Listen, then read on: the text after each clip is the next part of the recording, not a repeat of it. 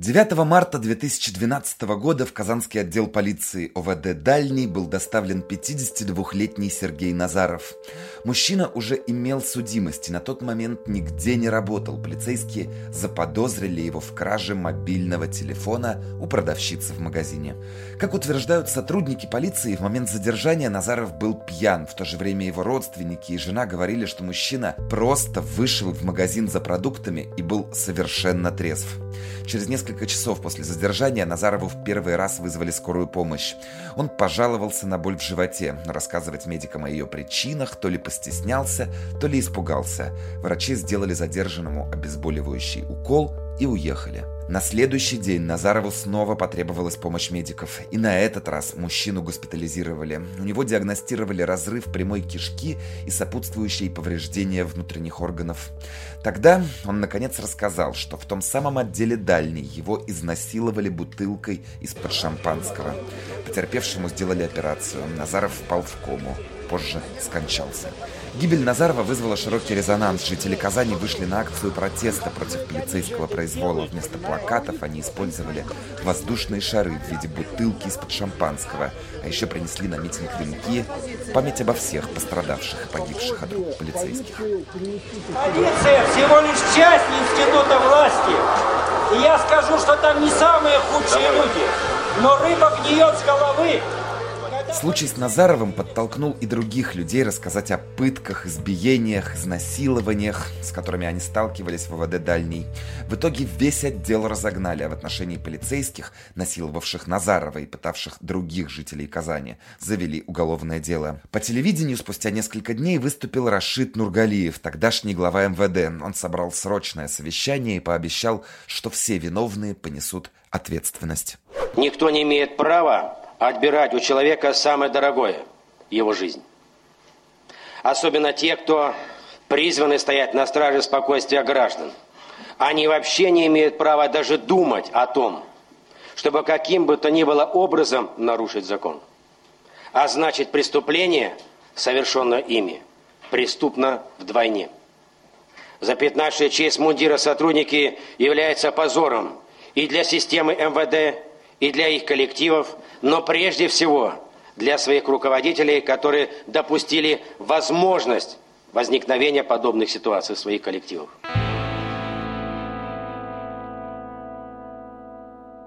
Я очень э, близко все принимаю к сердцу, когда я работаю с героями, то есть ну, пытаюсь такую максимальную эмпатию сделать. В 2012 году произошел вот этот случай э, в Казани, в ОВД Дальнем, мне удалось э, тогда найти контакты брата э, мужчины, который умер после пыток в полиции, после изнасилования, ему дозвониться. А это спецкор СНОБа Алексей Синяков. Он автор большого исследования о полицейском насилии, которое вышло в нескольких частях в издании «Батенька, да вы трансформер».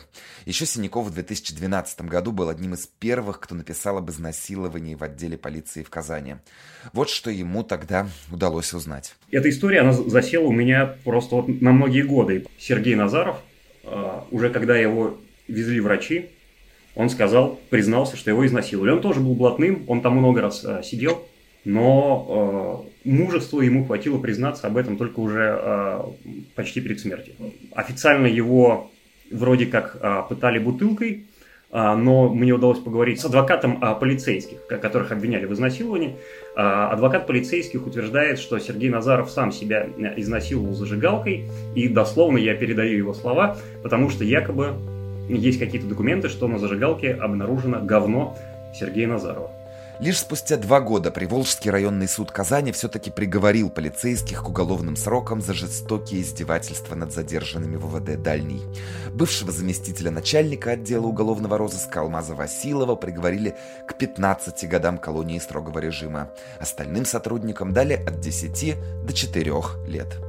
Случай со смертью Назарова в казанской полиции должен был обнажить страшную проблему в российском обществе. Россияне боятся сотрудников полиции, потому что те пытают, бьют, убивают людей. Но спустя 9 лет, кажется, ситуация так и не изменилась.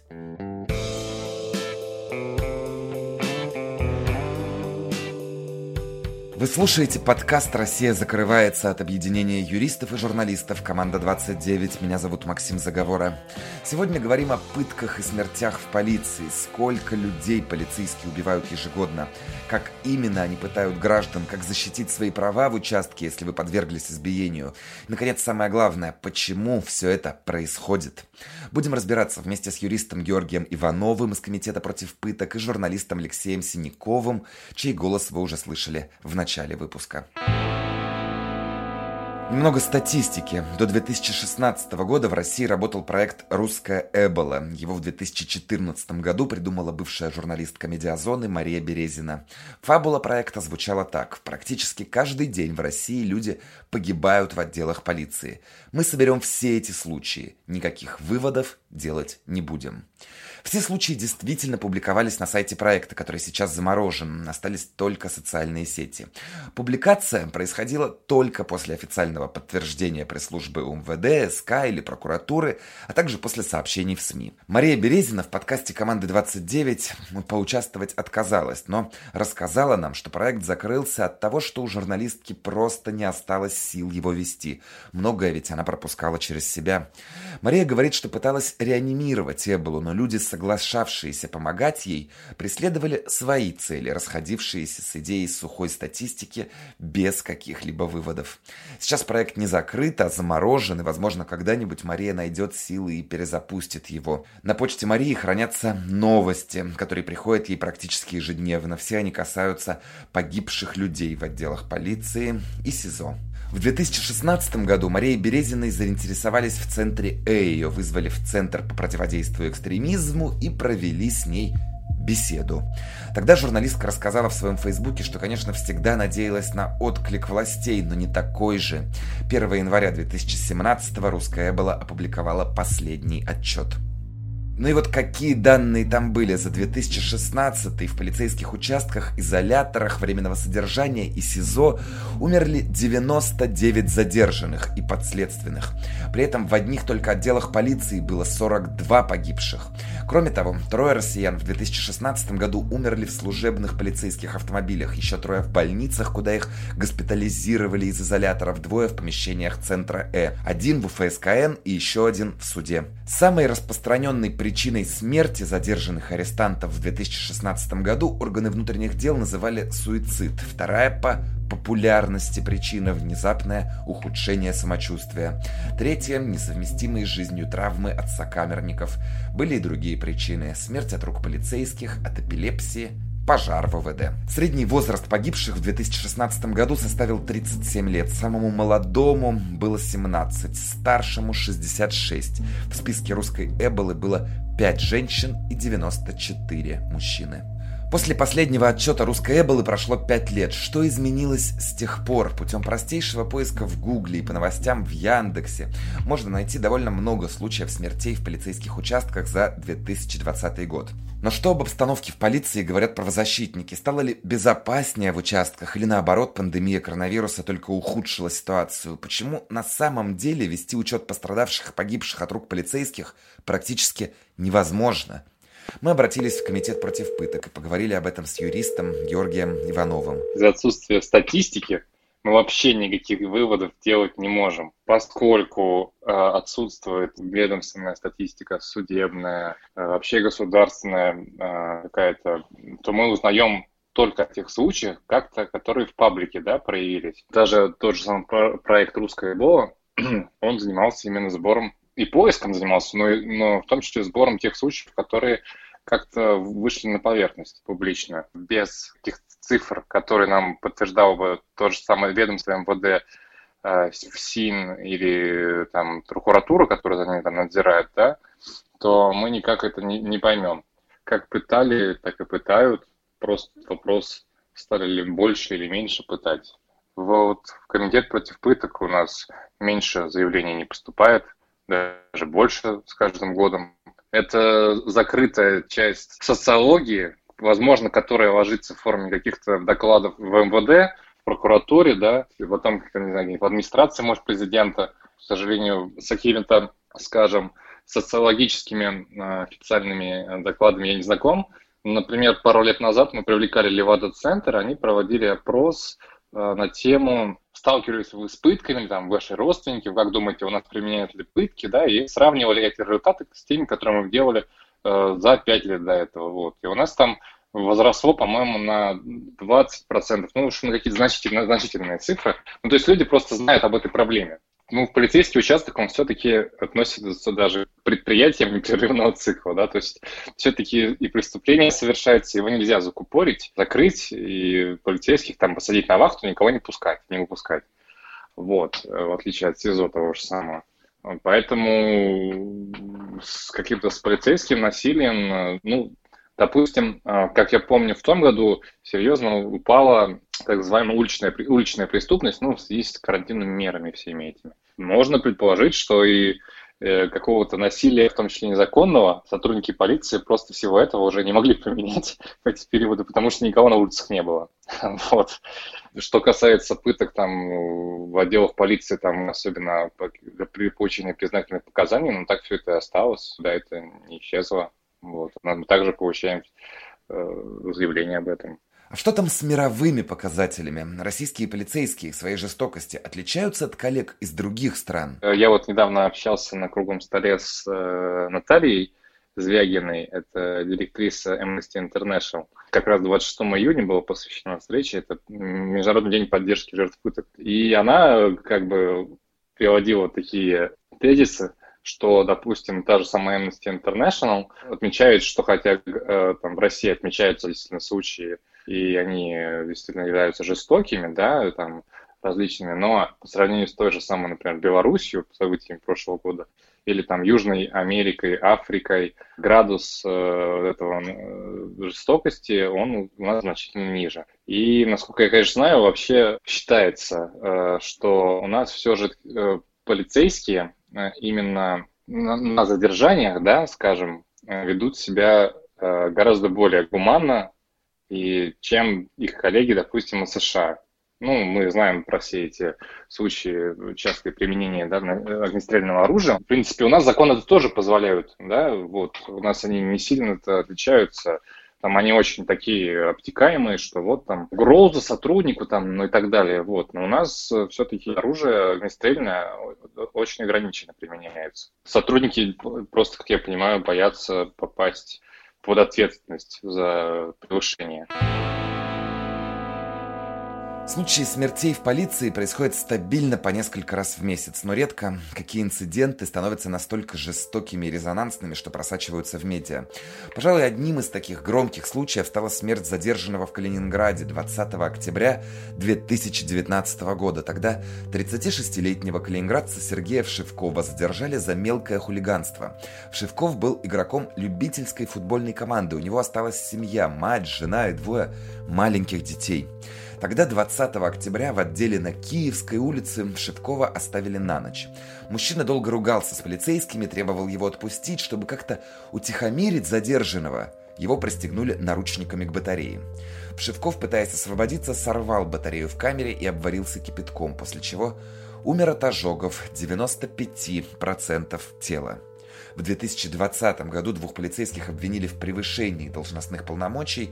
Над ними начался суд. 5 ноября издание «Новый Калининград» опубликовало фрагменты с переговоров сотрудников полиции в ту ночь. Из них стало понятно, что полицейские совершенно точно и отчетливо видели, что Вшивкова заливает кипятком в камере, но не сделали ничего. Мы озвучили текстовый фрагмент из переговоров полицейских, которые видели, как в кипятке обварился задержанный Сергей Вшивков, но ничего не предприняли. Полный текст вы можете найти в описании этого эпизода. В дежурку заходит патрульный Максим Маркичев со словами «Я сейчас зайду к нему, поебу, съезжу пару раз, заебал уже клоун долбанный, батарею отрывает». Ну, камеру отломал, сейчас батарею, говорит инженер-электроник Инна Захарова. Сейчас я зайду, и он охуеет, отзывается Маркичев. Слушай, дай ему уже пи***, а? Советует Захарова. Отхуярь его, Макс, как ты любишь это делать, добавляет Иванов. Маркичев выходит из дежурной части. Из другого помещения раздается его голос. Порча имущества государственного, пи***. Захарова смеется, стоя в дверях. Из другого помещения слышны мужские голоса. В помещение заходит несколько полицейских. Они обсуждают происходящее. Ну пусть там сварится, говорит Захарова. На вопрос, который о том, горячая ли там вода, кто-то из коллег отвечает. Конечно, Дальше Захарова и Иванов шутят на тему «Утонул в камере». Корабль идет ко дну. Иванов довольно быстро возвращается на рабочее место, но снова уходит. Срабатывает сигнализация, но вскоре отключается. Механический женский голос отмечает, что на часах уже три часа ровно. В помещении вновь видно только Захарову, которая заполняет бумаги. За дверью слышны приглушенные мужские голоса. «Чё он орёт?» – спрашивают Захарову патрульного. «Хуй его знает, где он там. Там как в тумане, не может сориентироваться», – отвечает Колтунов. Как ежик в тумане, шутит Иванов. Варится, варится там, знаешь, как в аду. А, -а, -а смеется Захарова и показывает руками движение испуганного человека. Плебух в итоге дозванивается кому-то по телефону и докладывает, что задержанный вырвал трубу. В отделе потоп, ключей от подвала нет. «Нас заливает как Титаник», — продолжает шутить Захарова. «Медленно идем ко дну», — поддерживает ее Иванов. Слышен приглушенный вой из соседнего помещения. Иванов начинает подражать вою у, на Луну. Это он плачет? Спрашивает Захарова. Плачет и смеется, со смехом отвечает Иванов. Заливается слезами, помогает утонуть, продолжает шутить Захарова. Иванов и Захарова снова начинают вспоминать свои шутки про ежика в тумане. Срабатывает сигнализация. Ее выключает Иванов. В это время кричит Плебух. «Звони в скорую!» Захарова по громкой связи набирает номер скорой. Робот сообщает, что в настоящий момент все сотрудники заняты и стоит подождать. Саня, блядь, харе там, блядь, сидеть, обращается к нему Плебух. А что я должен сделать? Оказать ему помощь, если он долб, удивляется Иванов. Они с Захаровой продолжают смеяться. Докладывай, блядь, Чуйкину, он обгорел, у него там кожа нахуй вся слезает, распоряжается Плебух. Он живой хоть там? Вроде дышит пока. В итоге скорую все-таки удалось вызвать. В дежурную часть по очереди начинают заходить то один, то другой полицейские. Все интересуются, что произошло. Плебух рассказывает, что Вшивков сломал трубу и сел под кипяток. Также продолжается обзвон начальства и доклад о произошедшем. Обсуждение предстоящего написания рапортов. Приезжают сантехники. Из соседней комнаты слышны тихие стоны и хрипы. «Ну он храпит?» – задается вопросом Иванов. «Хуёво ему, лежит на тахте. Болит же», – отвечает Плебух. В этот момент раздается звук домофона. Приехала бригада скорой. Плебух пытается уговорить кого-то из коллег помочь ему отнести пострадавшего в машину скорой. «Пускай эти носят», — говорит Иванов. «Я сейчас блевану», — говорит Захарова. «Я даже не хочу смотреть, мне неинтересно», — отвечает Иванов. «Здесь дело даже не в том, что смотреть. Мне почему-то хуево», — поясняет Захарова. «Да? Потому что это человеченкой запахло», — находит объяснение Иванов. В соседнем помещении фельдшер объясняет, как надо транспортировать пострадавшего. Иванов отвечает на звонок по мобильному. «Да я-то что? Мне вообще да знает, забрали. Не стоило в кипяток прыгать. Ну, нормально так подплавился. Сань, слушай, мне честно не интересно. Мне вообще Колян пусть там рулит, его тема. Ну, бывает. Как он хотел? Чтобы оно все легко и просто? Не а? В случае с Сергеем Шевковым больше всего поражает то, как на его муки реагировали эти полицейские. Кажется, что такого просто ну, не может быть, не должно происходить но это существует. Двум полицейским тогда дали по два года колонии общего режима по статье «Халатность». Они также на два года лишены права занимать должности в правоохранительных органах, связанных с осуществлением функций представителя власти. То есть уже в 2025 году полицейские смогут спокойно продолжать свою работу. И кто знает, изменились ли их подходы к задержанным. А еще у обоих подсудимых есть смягчающие обстоятельства – малолетние дети на иждивении. У Сергея Вшивкова тоже были дети, только вот их отец к ним уже не вернется.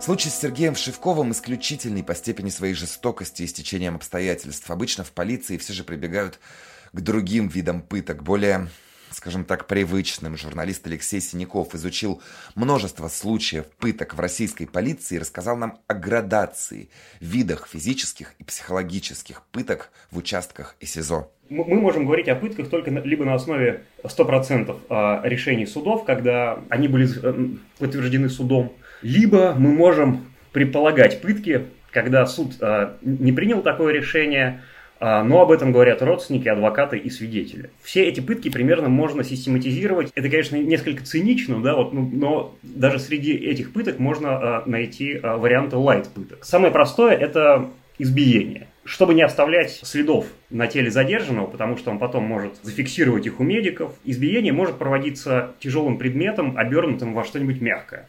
Например, гантелю могут засунуть боксерскую перчатку. Таким образом, скорее всего, не останется синяков, но будет сотрясение мозга. Соответственно, человек, который будет находиться под контролем силовиков на ближайшие дни, он начнет болеть, его начнет тошнить, из него будет легче выбить показания. Противогаз – это пытка, она условно называется слоник. Пытка стоит в следующем. На голову надевается противогаз, в этот момент человека бьют, отбивают ему внутренние органы, человеку становится тяжело дышать, и он постепенно задыхается. Есть более уже опасные пытки, вот, которые как раз могут привести к смерти. Например, это пытка а, полевым военным телефоном. А, он снабжен такой динамо-машиной, которую можно а, рукой крутить, а провода от этого телефона, они присоединяются к самым чувствительным частям тела.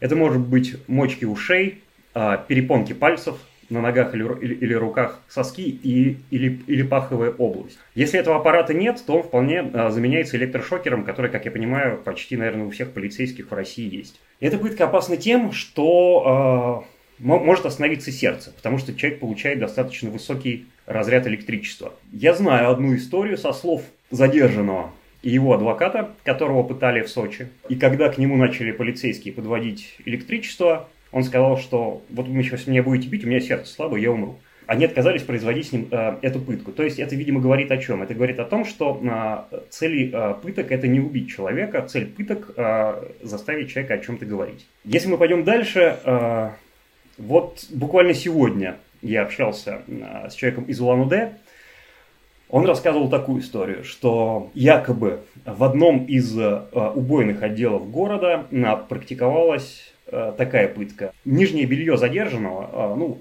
футболка и трусы обматываются стекловатой, а потом их заново надевают на задержанного. И он сидит в стекловате трое суток, пятеро суток она же колется, да, там, э, портит тело, и это все продолжается до тех пор, пока он э, не скажет то, что нужно полицейским. Дальше, да, вот самое, что, наверное, для многих ужасное, это изнасилование. Причем изнасилование может соединяться с пыткой слоником. То есть э, в момент изнасилования на задержанного могут надевать противогаз, но противогаз обычно в этом случае у него стекла замазаны краской.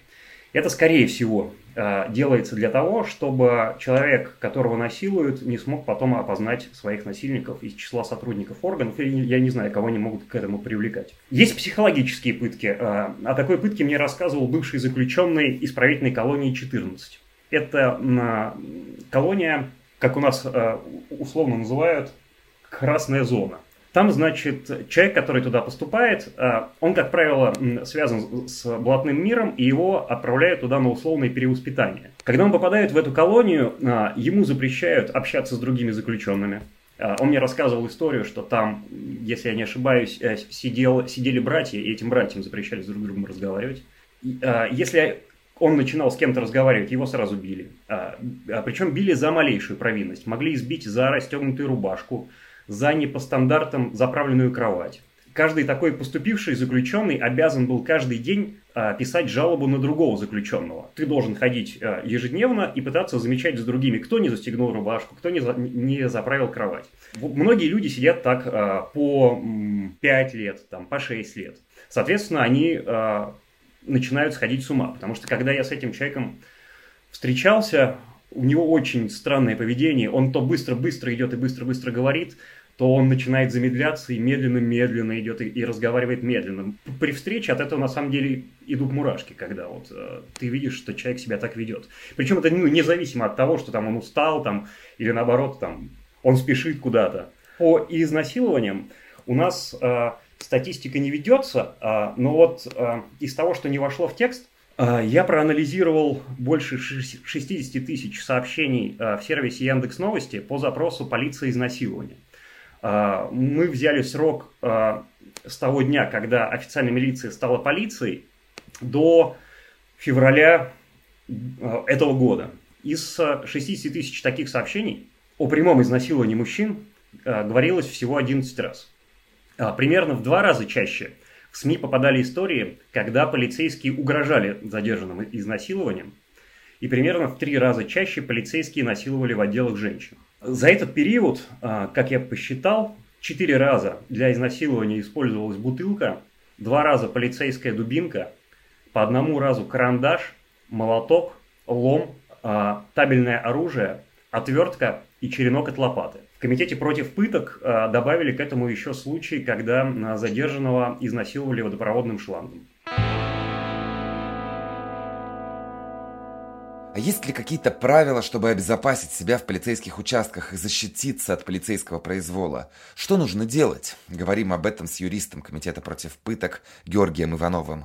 Обычно человек туда попадает неожиданно, да, как мы понимаем. Но бывает, конечно, что люди туда идут сами, по, например, по каким-то вызовам, там, по телефону или по повестке, и после этого там к ним какое-то, по их утверждению, незаконное насилие применяется. Я вот так считаю, что если человек идет туда, не знает, что он туда идет, неплохо бы перед э, тем, как туда идти, засвидетельствовать то, что у него никаких повреждений телесных нет.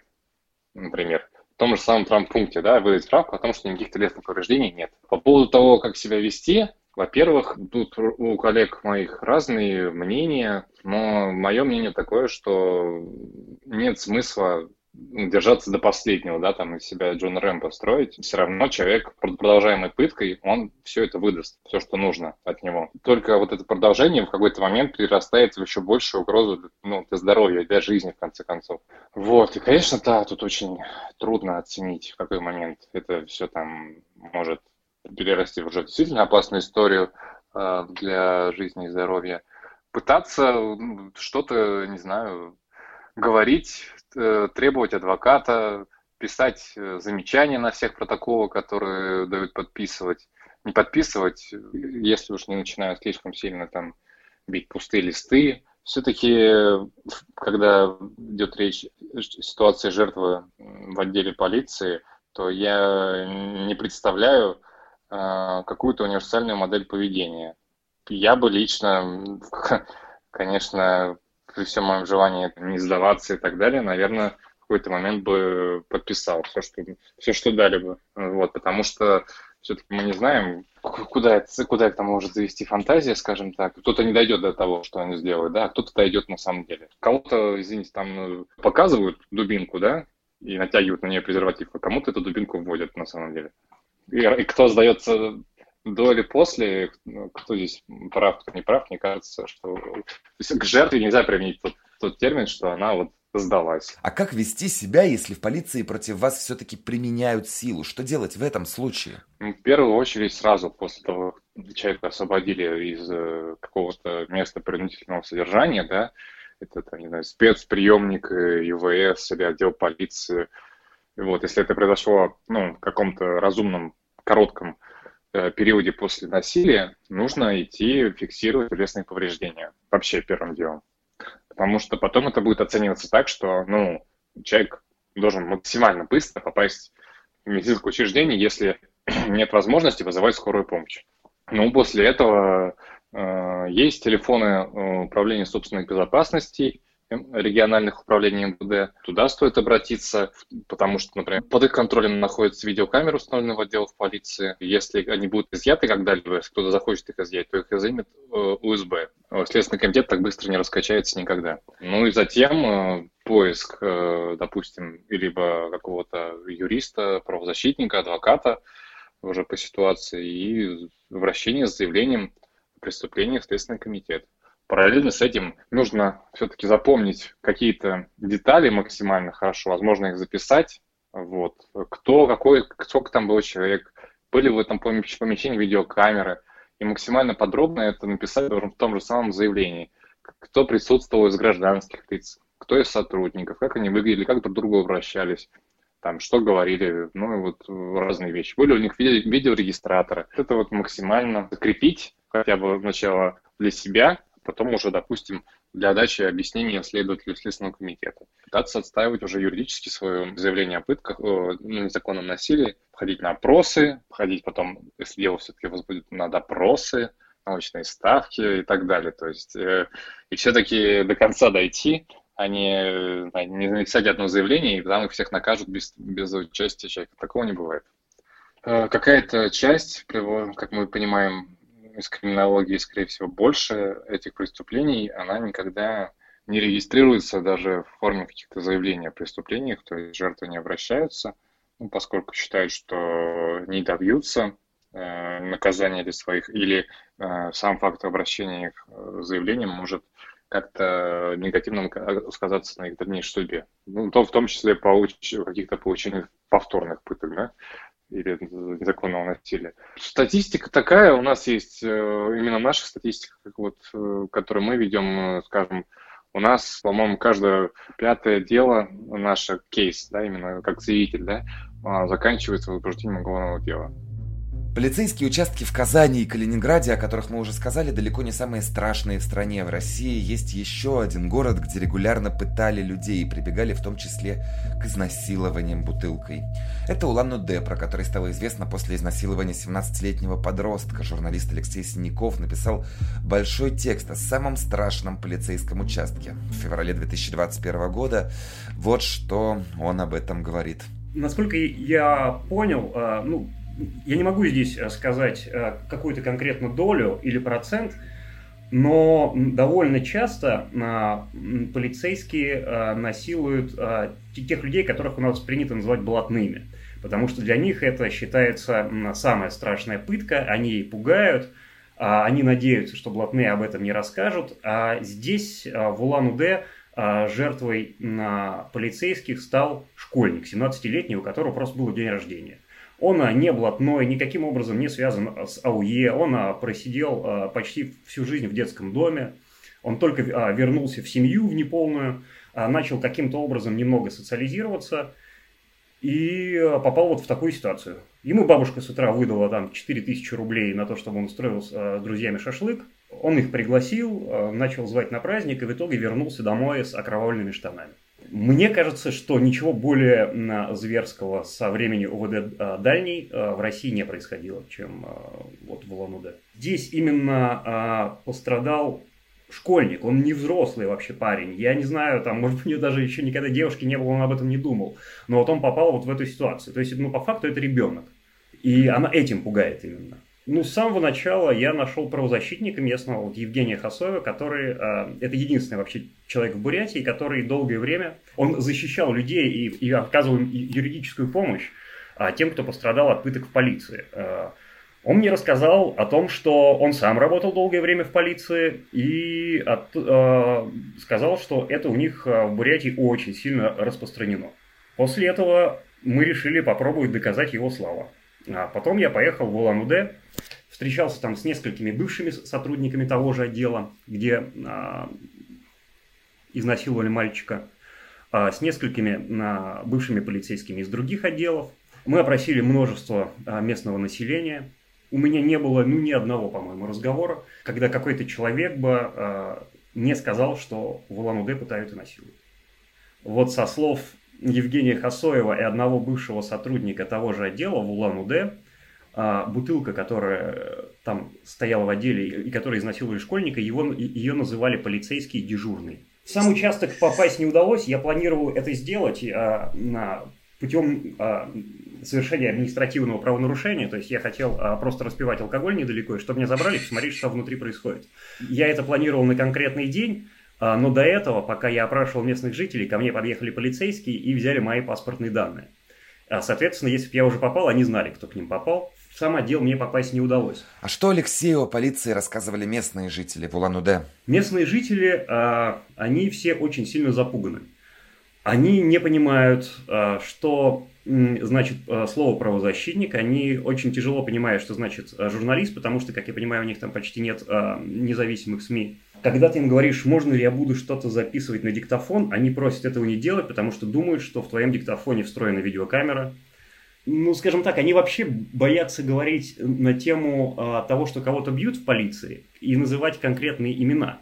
Но в целом они говорят, да, это происходит постоянно. Я не знаю, какая здесь может быть выборка, но вот минимум, а, да, два человека точно, которые живут прямо рядом с отделом, а, они оба сидели, они сказали, что а, вот эта угроза изнасилованием, она поступает примерно а, каждому пятому. Задержанному, это уже подтверждают сотрудники полиции, она применяется со статьи грабеж и выше. То есть грабеж или убийство, скорее всего, если ты не будешь условно, ну говоря, там раскалываться, да, как говоря блатные, то, то скорее всего ты до этой пытки дойдешь.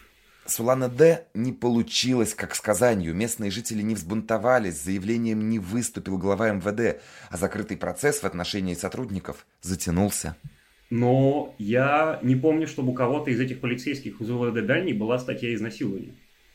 Хотя обратившихся было много. То есть как она получилась? Ну, их посадили, но их а, а, а, посадили не за изнасилование. А в Улан-Удэ я пока не могу подтвердить эту информацию, но несколько местных телеграм-каналов и два моих источника, но они не настолько близки к следствию. Они говорят, что в настоящий момент, а, после выхода публикации, а, это дело об изнасиловании школьника засекретили. То есть к нему нет доступа, а участники процесса, родственники мальчика, они не имеют права ничего говорить, потому что это уже как бы тоже статья. Я тоже не могу утверждать, это не подтвержденная информация, а говорят также о том, что сами полицейские, которых обвиняют в изнасиловании, э, сменили уже по 6 или по 7 адвокатов, то есть им пока не удается э, доказать, что они ни при чем. Потому что, во-первых, есть судебно-медицинская экспертиза, которая была проведена в Хабаровске. Э, врачам отвезли штаны этого школьника, и они доказали, что там, собственно, именно его кровь находится. По моим данным, которые тоже, опять, теперь нельзя вообще никак подтвердить, потому что э, процесс закрытый, э, там до сих пор э, фигурирует эта статья об изнасиловании.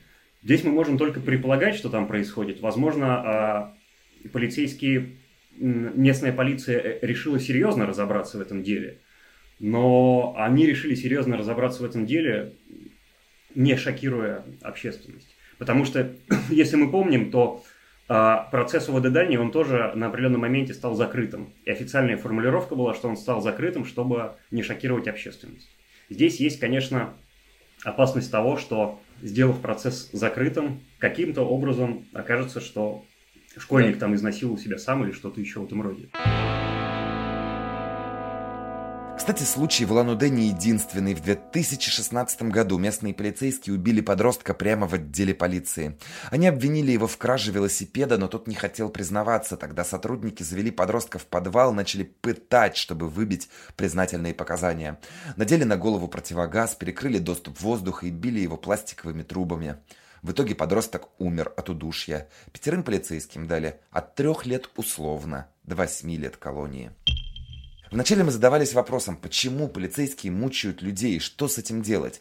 Вот мы спросили о том же самом журналиста Алексея Синякова и правозащитника Георгия Иванова. Я а, а, абсолютно, я не хочу, чтобы кто-то подумал, что я сторонник того, что там нужно полицейских сажать и так далее. Я вообще считаю, что в данном случае с ними нужно работать психо психотерапевтом и психологом, потому что на Скорее всего, они это сделали не из-за какого-то, может быть, внутреннего садизма, хотя это тоже может быть, но из-за некоторого отчаяния. Как мне рассказали, в Улан-Удэ, ну, это ви- видно вообще а, любому приезжему из центральной части России, живут очень бедно.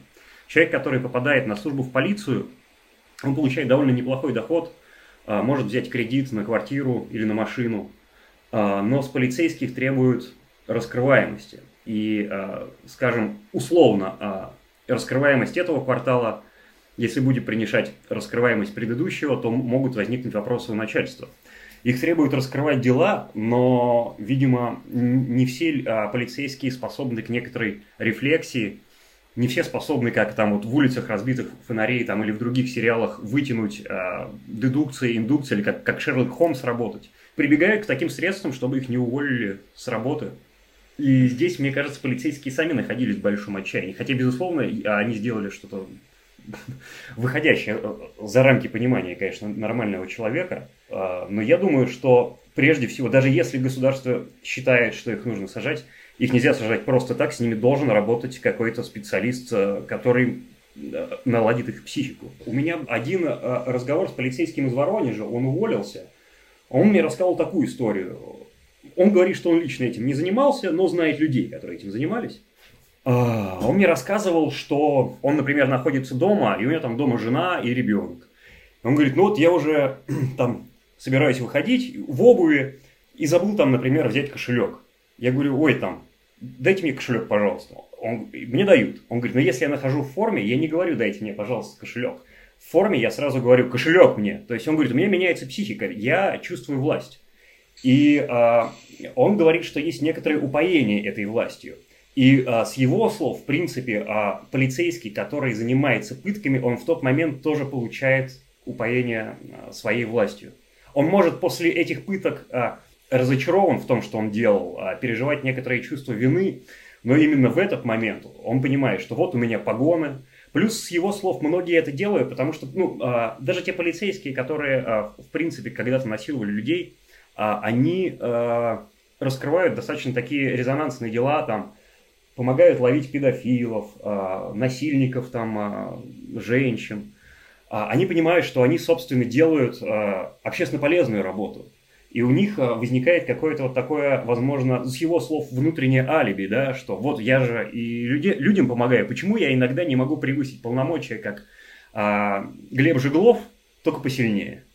А это Георгий Иванов из Комитета против пыток говорит о том, что нужно менять, чтобы снизить количество пострадавших в полицейских участках. Очень много, тут много от материальных каких-то служебных штук, типа обеспечения сотрудников Э, видеорегистраторами, э, ну, современными средствами, э, как бы нелетальными, да, специальными средствами, да, то есть обучение этому применению, вот, эффективное, то есть в каких-то ситуациях, я могу по своей практике привести пример, распыление баллончика является гораздо более гуманным, чем нанесение ударов дубинкой.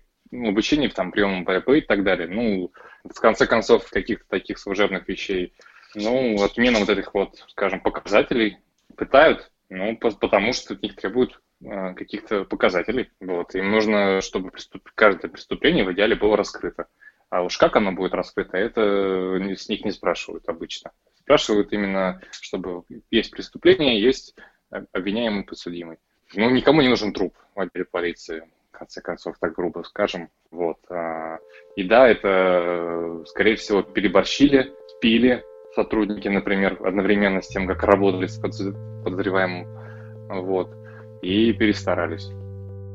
Конечно, мы собрали далеко не все громкие случаи смертей и пыток в полиции. Их и правда очень много, но даже перечисленных инцидентов достаточно, чтобы прийти к выводу. В российской полиции годами ничего не меняется. И после показательной порки в одном городе становится известно о пытках в другом. Все продолжается по кругу. Сегодня от общественной огласки вряд ли утаишь информацию об изнасиловании подростка бутылкой или о смерти задержанного от кипятка. Но сам факт того, что такие случаи происходят и происходят регулярно, говорит о том, что полиции нужны изменения. Чтобы мы наконец перестали бояться полицейских, начали чувствовать себя в безопасности рядом с ними.